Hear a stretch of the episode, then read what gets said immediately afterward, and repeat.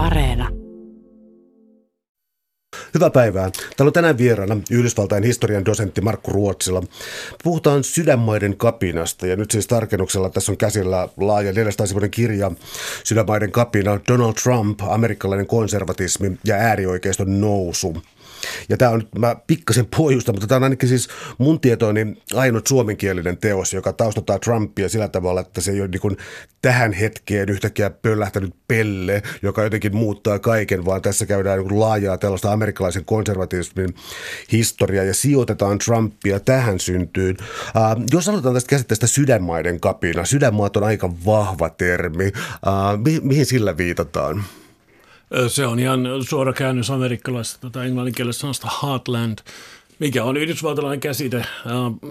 Sillä viitataan sekä siihen siellä Yhdysvaltain keskellä olevaan keskilänteen ja, ja etelään, jossa asuu konservatiivisia ihmisiä suurimmaksi osaksi. Mutta sillä voidaan myös viitata tällaisen yleisen maailman kuvaan, joka sillä alueella varsinkin on vahva, mutta kyllä muualtakin Yhdysvalloista löytyy siihen uskovia, eli se on kaksi päällikkäistä eri käsitettä, mutta Heartland, sydänmaat, se, no mä sanoisin se tyypillisin keskiverto amerikkalainen. Ja näitä ihmisiä on enemmän kuin on muunlaisia amerikkalaisia. Eli tämä on tämä siis, mä vastaan joskus tullut sellainen niin kuin Middle America, jossa on viitattu siihen, että länsirannikolla ja itärannikolla löytyy liberaalit ihmiset, mutta Middle Americassa ei. Mä vielä tässä sydänmaassa pystyttelen, niin onko sillä sellainen poliittinen lataus, koska joskus puhutaan siis sellaisista unohdetusta kansasta tai vaietusta enemmistöstä, tällaisia monenlaisia oikeastaan aika poliittisia termejä. Onko sydänmaalla tällainen merkitys myös? Kyllähän sillä on tämä Middle, Middle, American, Middle Americans on aika paljon vastaava käsite. Uh, Heartland, sydänmaat on todennäköisesti se käsite, jota nämä ihmiset itse mieluummin uh, käyttää, koska sen, sillä on tällaiset uh, konnotaatiot, tällaiset uh, sydän, uh, se ominainen Amerikka, tällaiset kaikki merkityssisällöt sisältyy siihen, mutta Middle Americans, um, ja sitten on vielä olemassa tällainen flyover country, eli siis ajatus siitä, että niillä mole, tosiaan molemmilla rannikoilla asuu liberaalimpia ihmisiä, suurkaupungissa asuu liberaalimpia ihmisiä. Ja, ja ne liberaalimmat ihmiset näissä suurkaupungissa, niin ne vaan sitten lentää tämän muun Amerikan yli.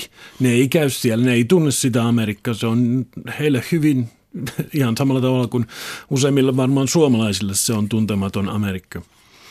Siitä vaan lennetään yli. No tullaan sitten tähän amerikkalaiseen konservatismiin ja sen historiaan. Äh, sulle keskeinen historian taitepiste on New Deal, eli siis, äh, tai siis 29 pörssiromahdus 30-luvun valtava lama ja New Deal, äh, jossa valtion rooli muuttui olennaisesti. Voisitko kertoa tämän tarinan? Niin siis perinteisesti ennen 30-lukua ennen tuota suurta lamaa, niin Yhdysvalloissahan oli hyvin heikko valtiovalta, siis tämä liittovaltio, keskusvaltio ja ja perustuslaissa on ihan suoraan määrätty, että sen liittovaltion täytyy olla heikko. Eli siellä perustuslaissa määrätään, että liittovaltiolle kuuluu vain sellaista asiat, jotka siellä suoraan siinä perustuslaissa mainitaan sille kuuluvaksi. Kaikki muut asiat kuuluu osavaltiolle tai kansalaisille itselleen.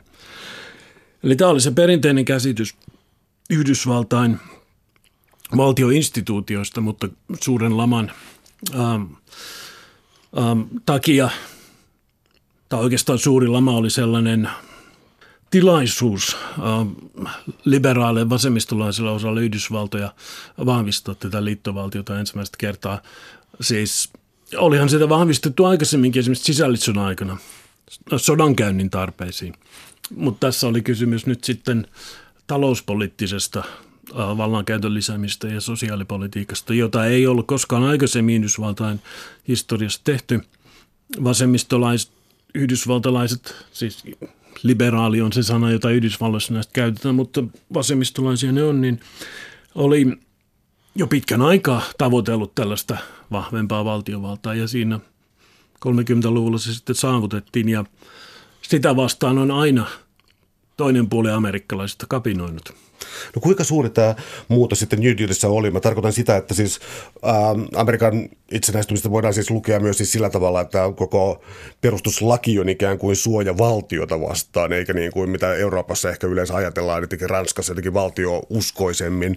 Niin tota, tämä New Deal-ajatus, niin siihen kytkeytyvä tota, ei pelkästään rahallinen asia tai rahallinen asenne, vaan myös siis moraalikysymykset ja sitten tämä suhde valtioon.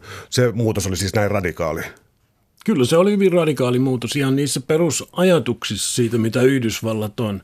Kun Yhdysvallathan on sellainen aika ainutlaantuinen maa, että sitä, siellä asuvia ihmisiä ei yhdistä mikään muu kuin se ajatus siitä amerikkalaisuudesta. Ja jos se oli yhdenlainen ennen New Dealia, New Dealissa se, se muuttui ja se oli, se oli radikaali käännekohta. Koko tämä ajatus, että valtio voi aktiivisesti – tuottaa jotain hyvää. Tällaista ajatusta vain Yhdysvalloissa ei ollut. Oli siellä aina ollut pieniä ryhmiä, jotka oli sitä mieltä, mutta mut siis käytäntöön sovellettuna tällainen ajatus, että valtiovalta voi suunnitelmallisesti pystyy tuottamaan jotain hyvää, niin se oli ihan, ihan uutta. Täällä on tänään siis vieraana Yhdysvaltain historian dosentti Markku Ruotsila. Me puhutaan yhdysvaltalaisesta amerikkalaisesta konservatismista ja samalla tuota äärioikeistosta ja Donald Trumpista. En tarkoita, että tässä nyt sama asia tässä suoraan, mutta tullaan tähän New Dealin jälkeiseen aikaan. Ja tässä sun kirjassa yleensäkin on selkeästi Yhdysvalloissa tällaisia niin liberaalivasemmistolaisia aikakausia ja niiden vastareaktioita. Tämä New Deal ähm, valtion rooli siinä, niin milloin alkoi kritiikkistä vastaan ja, ja ymmärsin mä oikein sun kirjassa, että se myös ikään kuin vähän myöhästyi tässä sitten ää, sotien ja tällaisenkin takia? Kyllähän siis konservatiivien kritiikki alkoi välittömästi, mutta se ei nyt, koska oli suuri lama ja suuria taloudellisia ongelmia ja sitten tuli vielä toinen maailmansota, niin se sanotaan, että laajojen kansalaispiirien kannatus tälle New Deal-kritiikille, niin se viivästyy kyllä. Mutta konservatiivit, tai silloin he ei mielellään vielä käyttänyt tätä sanaa konservatiivi. Ja oli, hän käytti muita sanoja itsestään, mutta siis klassinen liberaali esimerkiksi oli tällainen, siis sellainen ihminen, joka uskoo mahdollisimman heikkoon valtion, niin kyllä se kritiikki alkoi ihan välittömästi. Se oli vain tällaista eliittitason keskustelua uh, jonkin aikaa siinä – New Dealin alusta lähtien.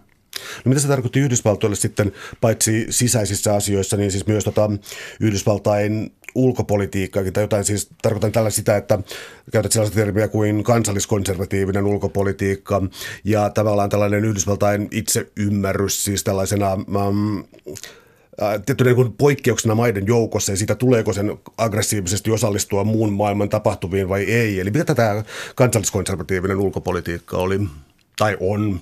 Niin, no lähtisi siitä, että kaikki yhdysvaltalaiset perinteisesti on ollut sitä mieltä, että heidän maansa on ainutlaatuinen, sillä on joku aivan erityinen maailmanlaajuinen tehtävä, missio, muuttaa koko muu maailma kaltaiseksi. Ja nyt Yhdysvallat on alun perin ajateltiin ihan kristillisesti teologisesti, että Jumala on perustanut tämän maan ja, ja sen maan tehtävänä on muuttaa muu maailma.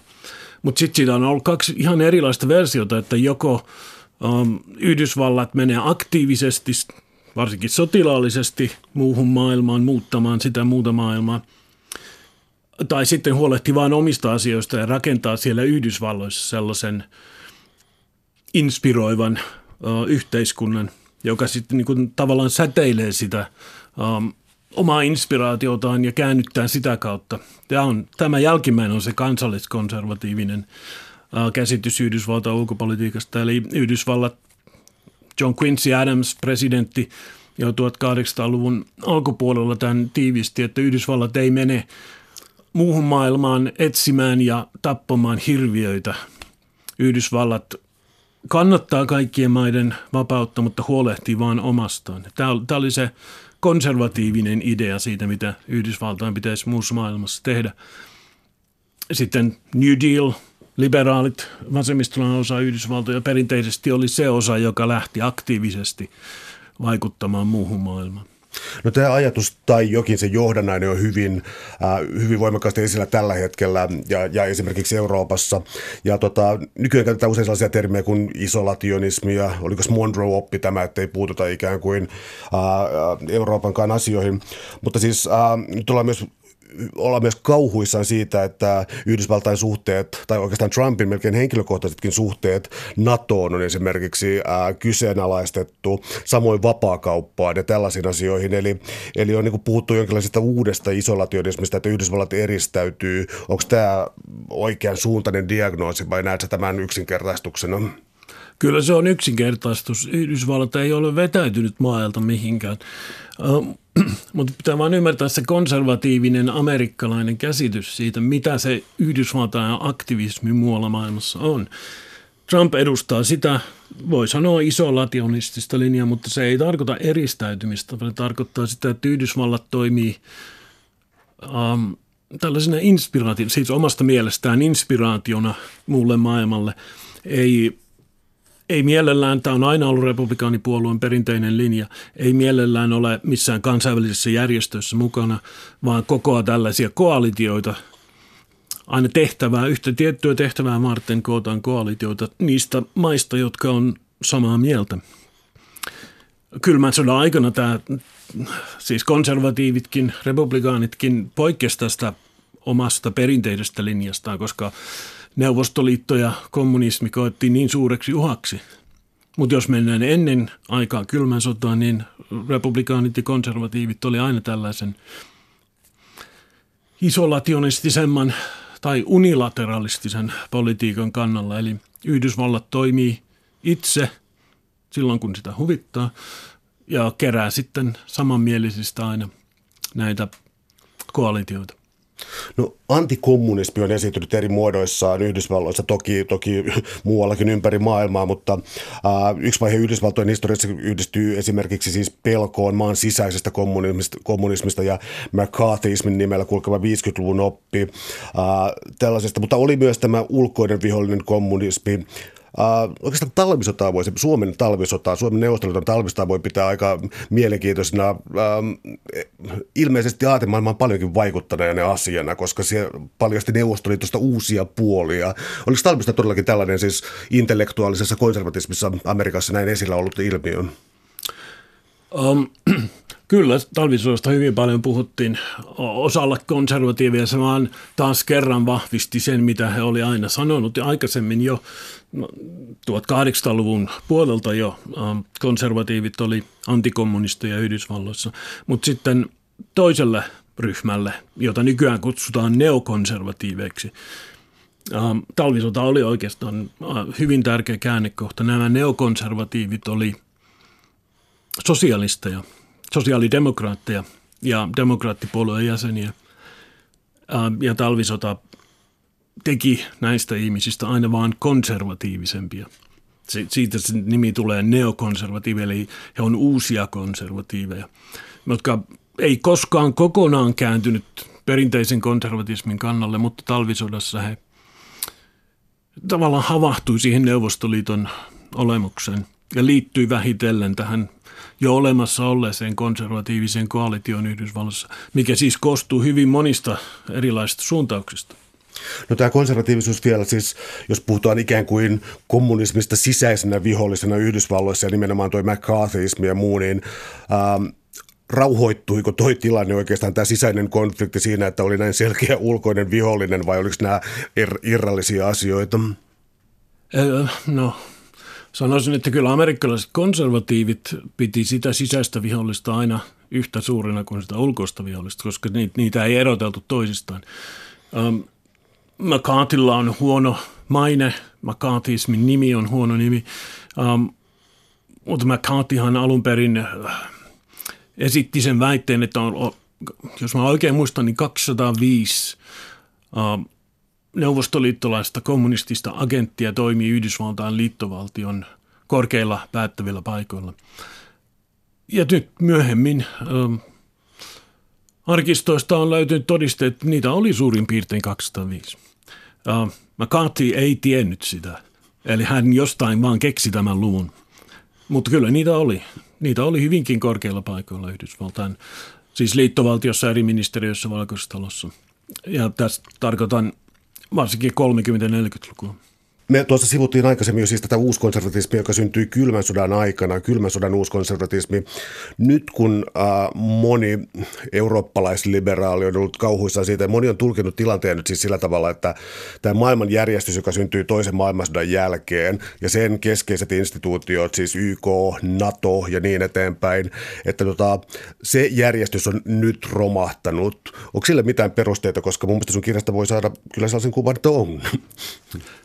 Niin, äh, YK, äh, Yhdysvallalaiset konservatiivit republikaaninen puolue ei ole koskaan kannattanut YKta.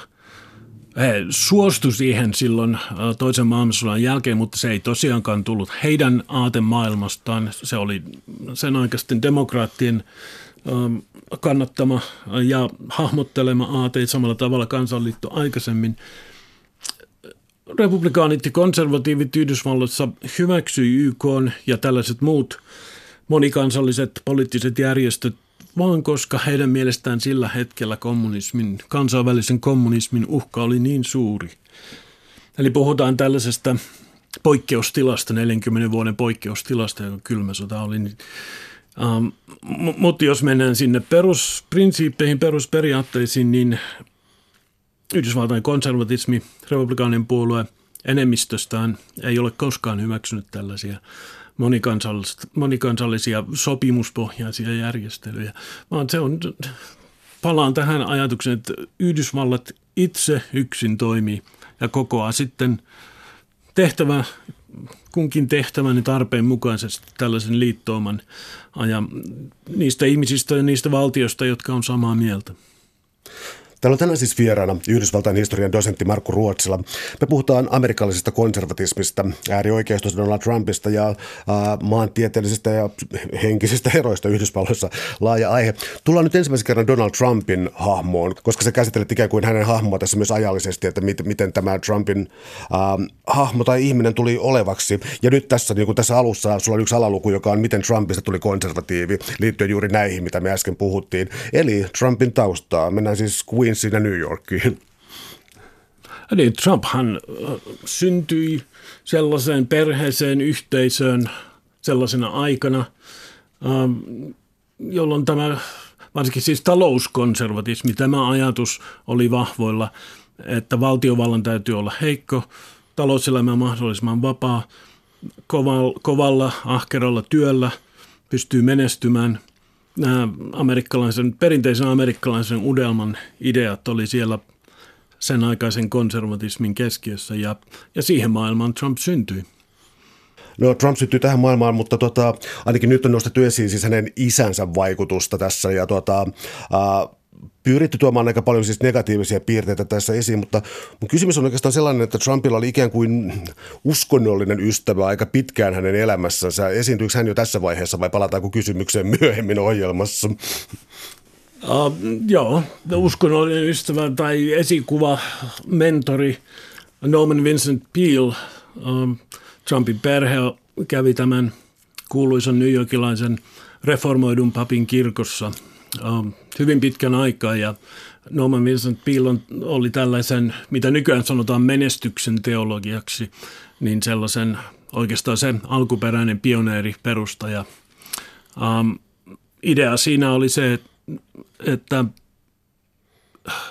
No se oli tässä tämä sama uh, perinteinen amerikkalaisen unelman ajatus, että jos tehdään ahkerasti työtä, niin menestytään.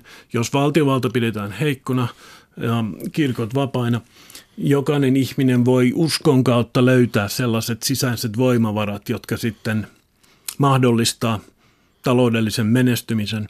Tämän perusajatuksen Trump omaksui jo hyvin varhain ja suoraan täältä Norman Vincent Pealeltä. Um, Norman Vincent Peale kerran sanoi, että Trump oli kaikista hänen oppilaistaan se ainoa, joka ihan oikeasti kunnolla ymmärsi, mistä tässä menestyksen teologiassa oli kysymys. No mä en tunne menestyksen teologian sisältöä, mutta mä nyt yritän uskaltaa Mä on kaksi väitettä, joista toinen on se, että siis ää, taloudellinen menestys ja rikkaus on ää, no jos se nyt todiste, niin arvo, arvo sinänsä, mutta toinen on se asia, että, että kun se liittyy amerikkalaiseen unelmaan, niin siinä saattaa olla siis se, että jokainen voi tehdä sen. Se koskee jokaista amerikkalaista, eikä tiettyä vanhaa rahaa, mitä jostakin itärannikolta saattoi vielä löytyä. Kuuluuko tähän niin kuin, vähän paradoksaalisesti tähän ää, menestysajatteluun se, että siinä ei myöskään ikinä irrota kansasta oikeastaan? Joo, siinä ideaalimuodossa, jota Trump on pystynyt niin kuin ruumiillistamaan, hän on pystynyt nousemaan sen symboliksi. Siis idea siinä tavallaan arkkityypissä on, on se, että kovalla työllä pystyy tulemaan Trumpin kaltaiseksi monimiljonääriksi, mutta silti säilyy ihan tavallisena amerikkalaisena, ei muutu jon, jonkin paheksutun eliitin jäseneksi. Tämä on se imago, jonka Trump on itsestään vuosikymmenien aikana rakentanut. Ja se, no tietysti Trump kuuluu eliittiin. Monella tapaa hän on käynyt kaikki, Ivy League-koulut, yliopistot ja, ja, ja moni miljonääri, mutta siltä omalta ajattelumaailmaltaan ja omilta elämäntavoiltaan, niin hän on aina säilynyt ihan tavallisena – keski, keskiluokkaisena amerikkalaisena ja keskiluokka, työväenluokka Yhdysvalloissa pystyy samaistumaan tällaisen henkilöön, koska heillä on se vanha unelma siitä, että hekin voi kovalla työllä saavuttaa sellaisen samanlaisen menestyksen kuin Trump – No tullaan sitten aivan uuteen asiakokonaisuuteen tässä. Ähm, amerikkalainen poliittinen termistö on aina vähän hankalaa suomalaisille, kun liberalismit ja muut tällaiset. Tässä menetään niitä nyt tarpeen tullen tässä. Mutta tullaan nyt sitten erotuksena äskeiseen äärioikeistoon, eli, eli konservatismi sen suhdesta rasistiseen äärioikeistoon, siihen haasteeseen, minkä tämä esitti. Minkälainen prosessi tämä oli? Tämä oli niin, niin iso kysymys, että mä perun sen, mutta siis äh, otetaan vaikka tämä äärioikeistolainen maailmankuva tai maailman selitys, eli mistä se ammensi? Joo, tämä on tietysti hyvin monimutkainen asia. Yleensäkin se, miten äärioikeusta määritellään, mutta jos ei nyt sitä sen tarkemmin ruveta tässä määrittelemään, otetaan vaan lähtökohdaksi, että on olemassa oikeisto, konservatiivit, jotka toimii normaalin politiikan teon, demokraattisen politiikan teon kautta, ja sitten on olemassa tällainen radikaalimpi vaihtoehto, joka kilpailee oikeastaan niistä samoista kannattajista – Yhdysvalloissa tämä äärioikeistolaisuus on, on jo kauan, sanotaan sieltä 1800-luvun lopulta lähtien, 1900-luvun alusta, niin uskonut tällaiseen yhteen tiettyyn salaliittoteori- salaliittoteoreettiseen maailman käsitykseen siitä, että koko maailman historia on oikeastaan kamppailua. Um, no jos, jos mennään siihen kaikkein radikaalimpaan versioon, niin koko maailman historia on kamppailua ihmisten ja ihmisiltä näyttäviä, mutta ei oikeasti ihmisten välillä. Ja, ja tämä, tiedän, että tämä kuulostaa suomalaisilla aika oudolta ajattelulta, mutta täällä on pitkät perinteet Yhdysvaltain äärioikeistossa. Se on marginaalinen ilmiö, mutta, mutta nämä yleiset teemat on erilaisten salaliittoteorioiden kautta levinnyt.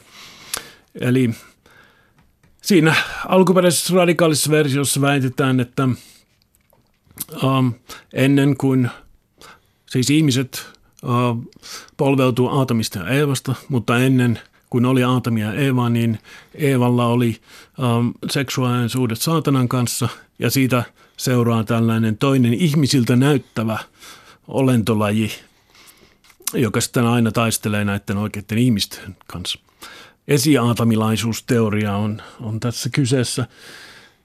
Ja se ihmisiltä näyttävä olintolaji, niin siihen sullotaan sitten kaikki mahdolliset ihmisryhmät, joista muuten ei pidetä.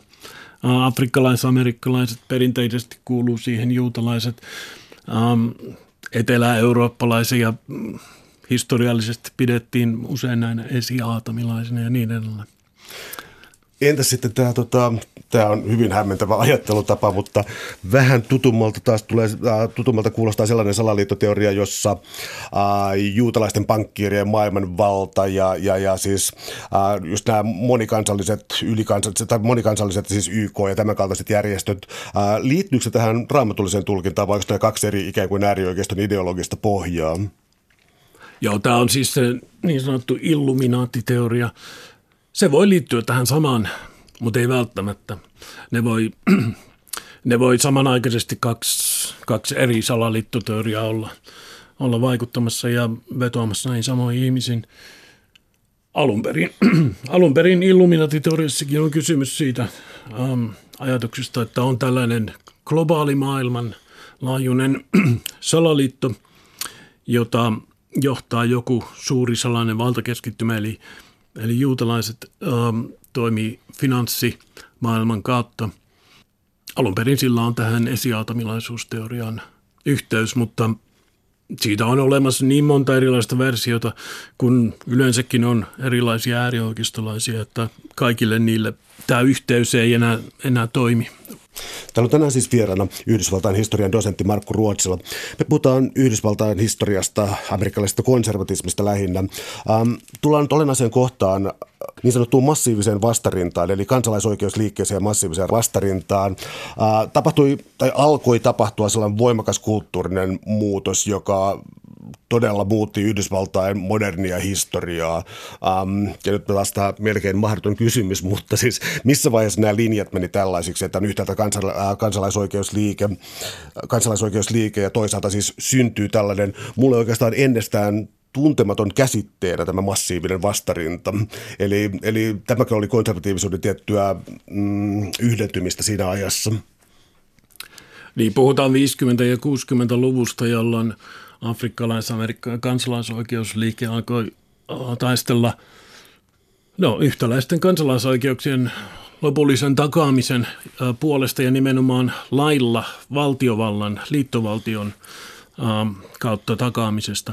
Ja se synnytti siellä näillä, juuri näillä samoilla sydänmailla tällaisen populaarin vastarinnan. Ähm, osa siitä näistä massiivisesta vastarinnasta osa oli hyvinkin rasistisia ihmisiä, jotka ei usko näihin erilaisiin salaliittoteorioihin siitä, että afrikkalais-amerikkalaiset joko ei ole biologisesti ihmisiä, esiaatamilaisuusteoria, tai sitten kulttuurisesti afrikkalais-amerikkalaiset ei, ei ole kykeneväisiä yhtäläisiin oikeuksiin. Nämä on sen, sen aikaista rasistista ajattelua – ja siitä, siitä syntyi tämä vastarinta. Kaikin mahdollisin keinoin yritettiin estää sitä ähm, yhtäläisten kansalaisoikeuksien voimaan saattamista silloin 40, 50- ja 60-luvulla. Mutta kaikki ne ihmiset, jotka vastusti kansalaisoikeuslakeja, ei suinkaan ollut rasisteja, vaan siinä on tämä toinen ulottuvuus. Ähm, samanaikaisesti jossain tapauksessa samat ihmiset usko myös tähän toiseen ulottuvuuteen, eli koko se idea, konservatismin perusidea Yhdysvalloissa, että valtiovallan täytyy olla heikko. Se ei saa puuttua ihmisten omiin päätöksiin, omaan elämään missään asioissa. Ja siis kansalaisoikeuslait, jotka sitten 60-luvulla loppujen lopuksi saadettiin voimaan, niin kokohan niiden perusidea oli se, että valtiovalta, liittovaltio pakottaa ihmisiä johonkin käyttäytymiseen – ja, ja tätä myös vastustettiin. On, on, voi olla rasisti tai ei ole rasisti, mutta he vastusti koko tätä perusideaa. No tuossa perusideassa luultavasti on jonkinlainen sellainen elementti, että ää, liittovaltio ei voi tähän puuttua vaikkapa koettuun rasismiin, mutta ää, markkinatalous sinänsä tai kapitalismi sinänsä katsottiin siis sellaiseksi, sanoisiko pitkällä aikavälillä asioiden tasa-arvoistajaksi ja tällaiseksi. Eli siis se, että kun markkinoiden annetaan toimia vapaasti, niin myös mustien oikeudet ja vauraus ja vapaudet syntyisi tätä mukaan. Eli jos tässä samalla tälläkin hetkellä tapellaan vielä jossakin määrin, siis äh, kun meillä puhutaan vaikkapa feminismistä ja, ja, ja tota, rakenteista ja tällaisesta, eli äh, jotkut vihaavat koko tällaista ikään kuin rakenteellista selitysmallia ja, ja, ja kohdistaa katseensa paljon enemmän yksilöihin. Mutta tämä käsitys tästä markkinoista, oliko se todellakin tällainen, että se on ikään kuin tasa-arvoistava loppujen lopuksi? Nimenomaan. Nimenomaan on Yhdysvalloissa konservatismin ihan siellä ytimessä tämä, tämä ajatus, että ihmiset, jos yksilöinä pystyy vapaasti toimimaan, on täysin vapaat markkinat, kaikki hyötyy siitä. Aineellisesti kaikki hyötyy siitä, ähm, koska koko va- vapaa markkinatalouden ideahan on se, että on joku tarve, tuotetaan jotain tuotetta sen tarpeen täyttämiseksi.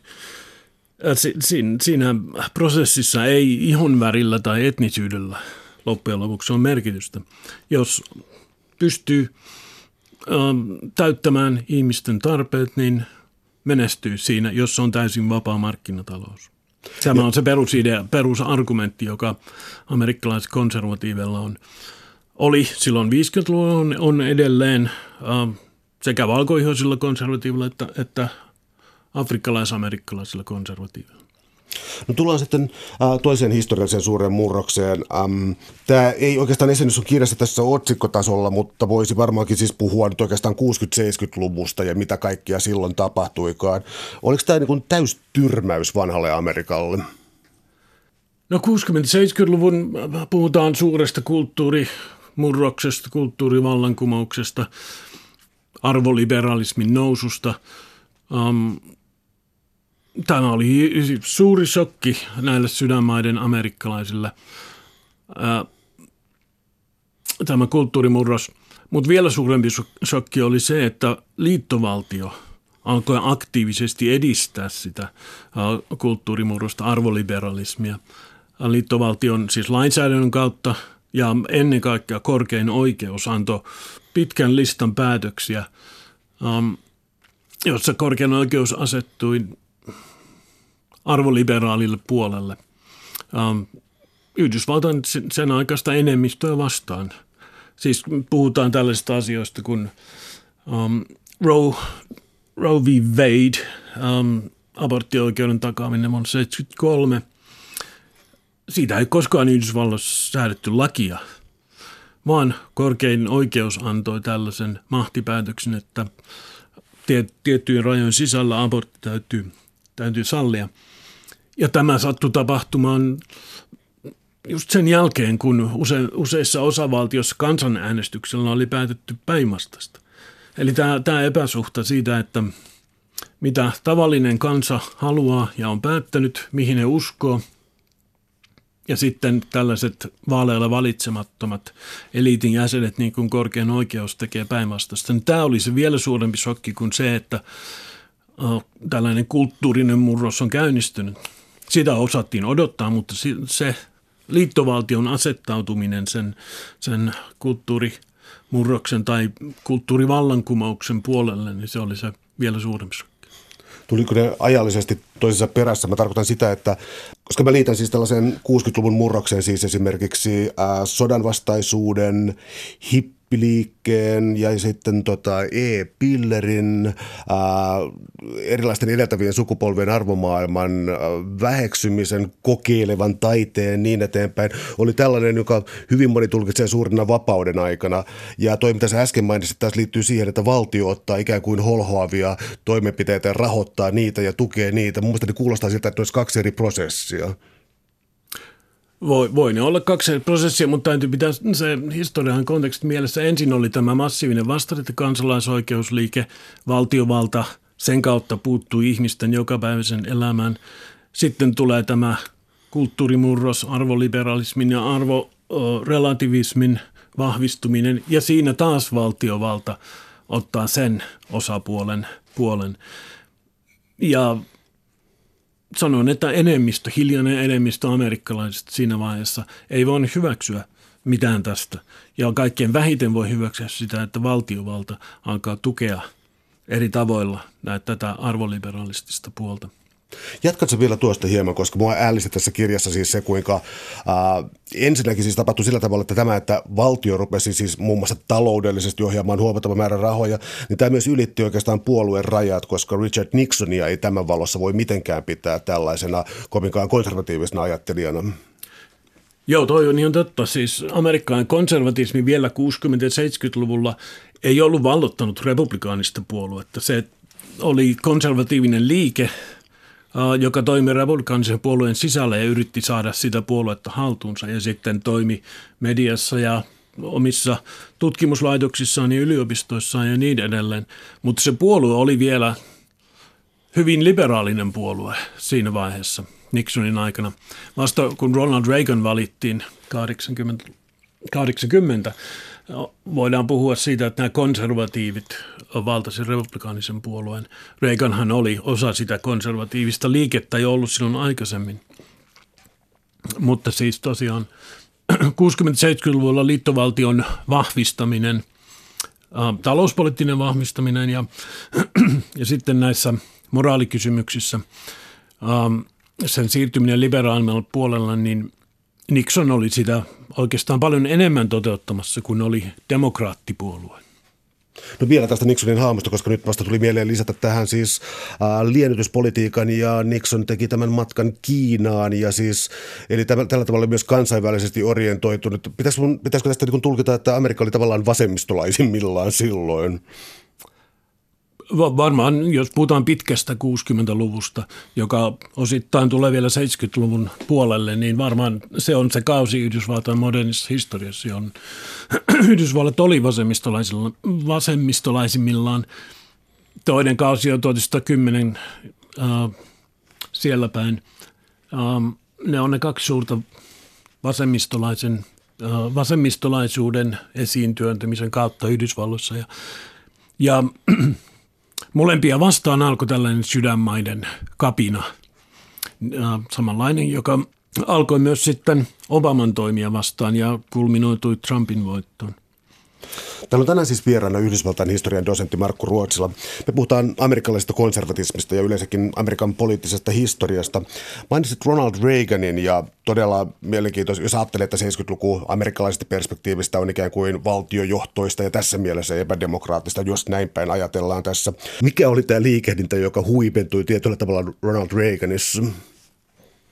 No Ronald Reaganissa tulee, tai Reaganin kampanjassa silloin 80 voittoisessa kampanjassa yhdistyy kaikki nämä eri teemat amerikkalaisessa konservatismissa, eli talouskonservatismi, koko tämä idea siitä, että valtiovallan täytyy olla heikko, ei saa puuttua elinkeinoelämään, ähm, ei saa säädellä elinkeinoelämään toimintaa. Tämä oli yksi ju- juonne amerikkalaisen konservatismin perinteessä ja sitten oli arvo, arvokonservatismi, kristillinen oikeisto, joka sitten ähm, reagoi aborttioikeutta, ähm, koulurukouksien, koulurukoukset korkean oikeus myös kielsi.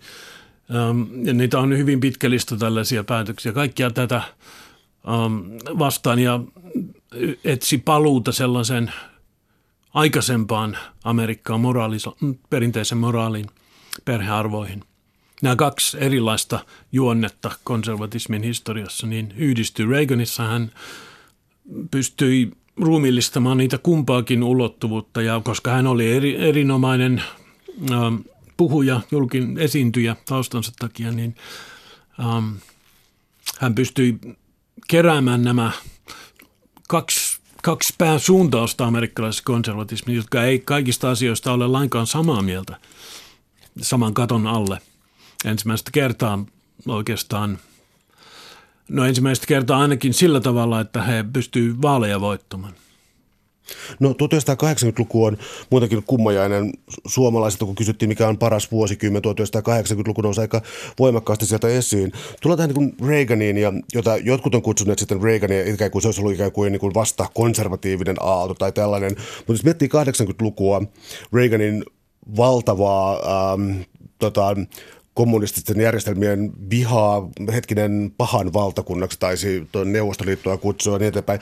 Mutta ei sitä, kun muutama vuosi eteenpäin, niin ollaan sitten allekirjoittamassa aseriisunta-sopimuksia ja tullaan tällaiseen tilanteeseen.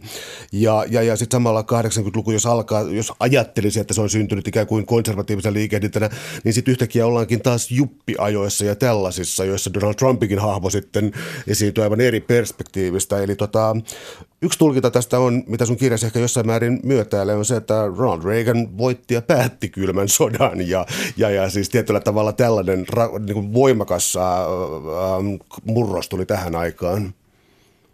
Joo, siis äh, yhdysvaltalaisten konservatiivien ja kaikkien muidenkin konservatiivien tavoitteenahan tietysti aina oli tuhota Neuvostoliitto.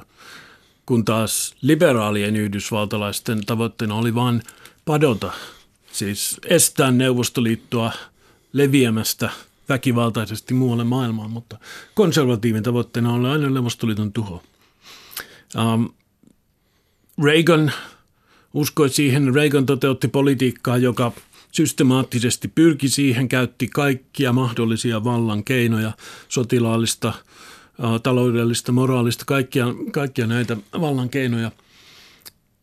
Siitä on tietysti kaksi eri tulkintaa olemassa, että aiheuttiko tämä sitten Neuvostoliiton romahtamisen vai ei. Reagan itse ei uskonut, että hänen elinaikanaan niin tulisi tapahtumaan, mutta se oli sen systemaattisen politiikan tarkoitus, että Neuvostoliitto romahtaa ja kommunismi tuhoutuu. Ja niin tapahtui nopeammin kuin Reagan itse olisi uskonut. No palataan nyt sitten tässä vaiheessa 1980-luvulla Donald Trumpin hahmoon. Tämä on tällainen puoli Donald Trumpista, jota mun nähdäkseni Suomessa ei ollut kauhean voimakkaasti esillä, mutta Donald Trump, äh, New Yorkin kasvot. Kertoisitko tästä hahmosta? Ja mä olin aivan ällistynyt sun kirjassa, koska sellaiset niin arkkiliberaalinen pidetyt lehdet kuin New York Times ja, ja, ja tai se, mä muistaakseni Washington Post siinä mukana, äh, The Atlantic-lehti, jossa ainakin päätoimittaja tuli sieltä, ja Britanniasta Guardian, tällaisia liberaali liberaali jotka nostaa nostaa jatkuvasti Donald Trumpin esiin New Yorkin uusina kasvoina. Eli kukas tämä Donald Trump oli? Jo 80-luvulla Trump tunnettiin ympäri maailmaa tällaisena symbolina siitä 80-lukulaisesta äh, hengestä Yhdysvalloissa, jonka Reagan, oli, Reagan ja Margaret Thatcher oli toiminnallaan vapauttanut äh, talouselämän. Ähm, täytyy vaan muistaa New Yorkin osalta, täytyy muistaa, että New Yorkinhan tilanne – 80-luvun alussa, 70-luvun, 80-luvun alussa oli hyvin ankea tilanne. Siellä rikollisuus oli, oli ihan massiivista luokkaa ja koko tämä New Yorkin, nykyisen New Yorkin keskusta siis rappeutui. Ja sitten Reaganin talouspolitiikka, säätelyn poistaminen tai minimoiminen vapautti talouselämän, elinkeinoelämän toimimaan siellä. Trump oli yksi niistä, jotka otti tästä tilaisuudesta heti kiinni Um, ja alkoi tosiaan uudistaa, rakentaa sitä New Yorkia. Hänestä tuli monella tapaa sen New Yorkin uuden nousun symboli. Jep. Ihan, ihan näin, näin fyysisenä paikkana New York tänään, tänä päivänä näyttää ihan erilaiselta ja siellä elämä on ihan erilaista kuin se oli silloin 70-luvulla ja 80-luvun alussa. Ja Trump um, ihan oikeutetusti voi ottaa osan siitä kunniasta itselleen, koska hän tosiaan – uudisti ja rakensi sitä. Um, mutta en, en, enemmänkin on kyse siitä, että hän pystyi hyvin tehokkaasti luomaan sen imagon itselleen siitä, että hän, hän on New Yorkin pelastaja. Ja herkullisesti kuvaat myös kirjassa sitä, että Donald Trump ikään kuin oli erittäin voimakkaasti sisäistä, anteeksi, erittäin voimakkaasti sisäistänyt tämän, sen, tämän, että kaikenlainen julkisuus on hyväksi, eli tällainen niin playboy-maine ja, ja, ja tällainen niin kuin halusi herättää ristiriitaisia tunteita muun muassa soittamalla lehdistöön ja muuhun mediaan ja pitäen tällaista kuvaa yllä, joka siis yhtäältä oli määrätietoinen amerikkalainen unelma, toisaalta tällainen niin kuin, äh, ristiriitainen playboy-hahmo.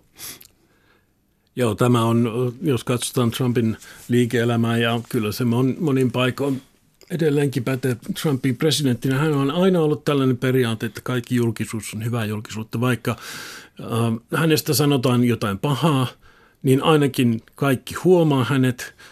Ja siitä tietysti liikemiehellä oli hyötyä. Hän, hän sai ilmaista mainosta ähm, ja hänen bisneksensä menestyivät.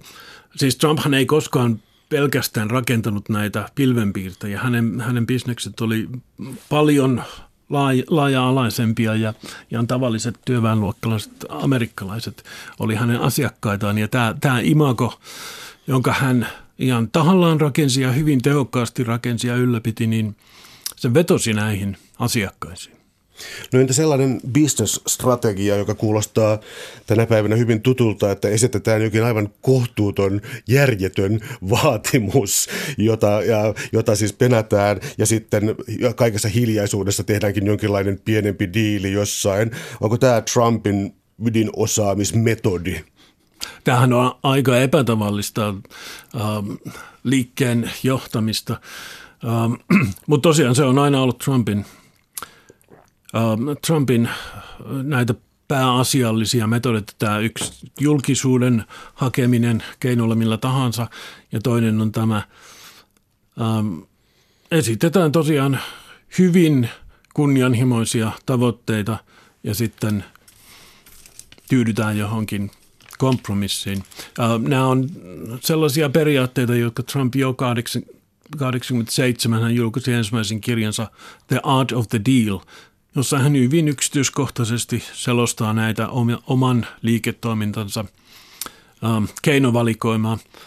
Nämä on ne kaksi, kaksi keskeistä. Kolmas tietysti Trumpin, uh, Trumpin bisneksissä oli se, että hän teki yleensä rakensi nämä kaikki pilvenpiirtäjät velalla.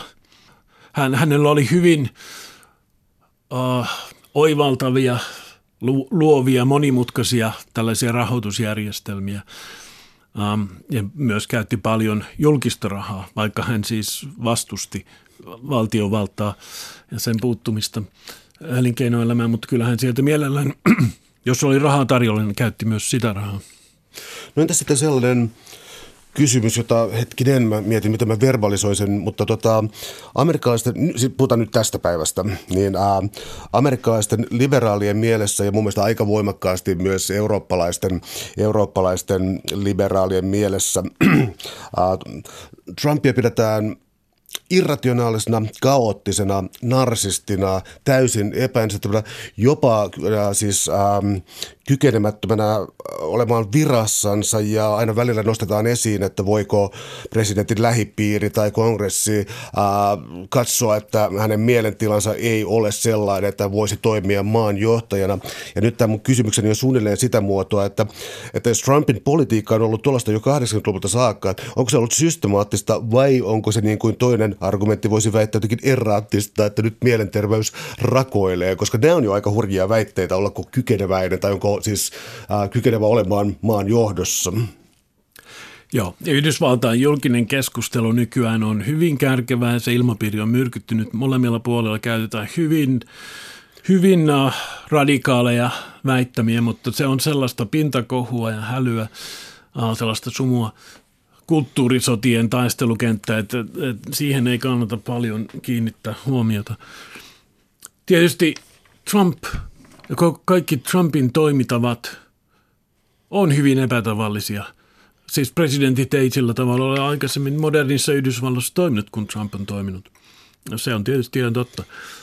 Um, niihin sisältyy vaaroja, uh, koska tällaista toimintapoja ei ole sovellettu valtiollisten asioiden päättämisessä, niin ei, ei kukaan voi tietää, vaikka jossain vaiheessa siitä seuraa jokin suuri katastrofi. Toistaiseksi sellaista ei ole tapahtunut.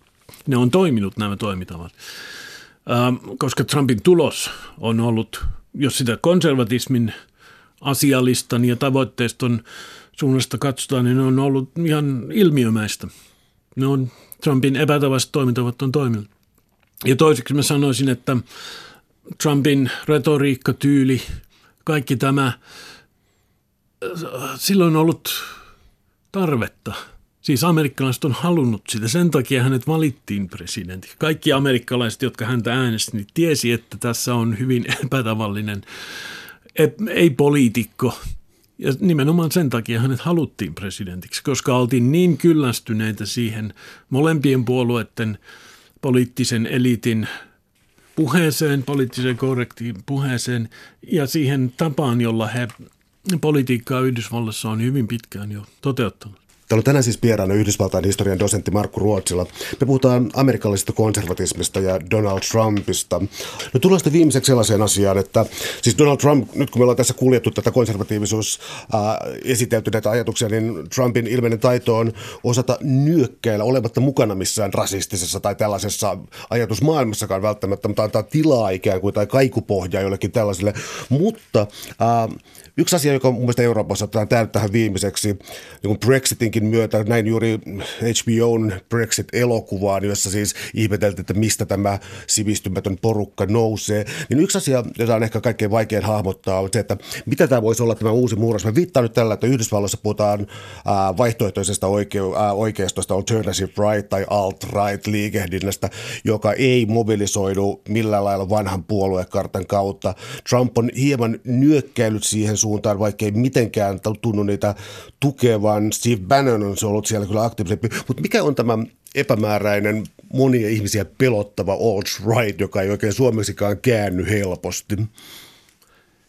No, alt-right, sitä termiä voidaan käyttää siinä suppeassa mielessä, jo, jo, jo, jos sille viitataan Yhdysvaltain äärioikeiston sen uusimpaan ilmenemismuotoon, joka toimii oh, ennen kaikkea internetin kautta, tai sitten se on paljon laajempi termi populaarikeskustelussa. Mediassa yleensä sitä käytetään paljon laajempana terminä, jolloin siitä sitten katoaa oikeastaan kaikki se sisältö. Eli oikeastaan siinä on kysymys äärioikeistolaisuuden yhdestä uudemmasta muodosta Yhdysvalloissa. Mutta en sanoisi, että se on mitenkään nousussa. Päinvastoin siitä on viime aikoina tullut paljon uusia tutkimuksia, että sen Ähm, sehän toimii siis erilaisten internet-alustojen kautta, mutta niiden kävijämäärät on ollut selvässä laskussa Trumpin kaudella. Ähm, sen sanoma, sen olemassaolo, tietoisuus sen tämän äärioikeiston olemassaolosta on, on selvästi lisääntynyt ja se, ihmiset tietävät, että se on olemassa, mutta se ei tarkoita, että se on yhtään sen vahvempi kuin aikaisemmin. Selvittääkseen vielä tota Trumpin asemaa tähän näin, niin hän ei ole sitoutunut mihinkään tällaisiin rasistisiin järjestöihin, eikä on ollut niin varovainen kielenkäytössänsä, mutta suhde Barack Obamaan, siis tämä Obaman kahdeksanvuotiskausi ja nyt Trump, koska joskus tuntuu vaan siltä, että Trump äh, purkaa ne presidentilliset asetukset, jotka, jotka Obama aikoinaan teki. Uh, kyllä. Tämä on se koko idea sen takia Trump valittiin presidentiksi ja hän on hyvin tehokkaasti sitä tehtävää toteuttanut nämä ensimmäiset kaksi vuotta. Seuraavat kaksi vuotta se on vähän vaikeampaa, kun valta on nyt jaettu kongressissa.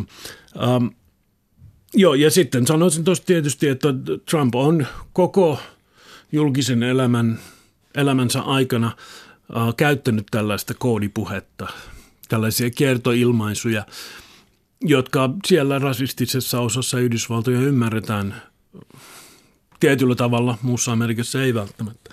Ähm, se voi olla eettisesti kyseenalaista toimintaa käyttää sellaisia ähm, etniseen ennakkoluuloon ja muihin ennakkoluuloihin vetoavia koodi-ilmaisuja, mutta sitä on Yhdysvalloissa suurin osa republikaaneista harrastanut ja nykyään hän on tilanne, Yhdysvallat on niin syvästi kahtia jakautunut, että täytyy mobilisoida kaikki omalle puolelle äänestäjiksi, jotka vaan potentiaalisestikin voidaan kuvitella, että voisi äänestää itse. Koska siellä keskustassa ei enää ole ihmisiä tarpeeksi, vaaleja ei voi enää sieltä voittaa.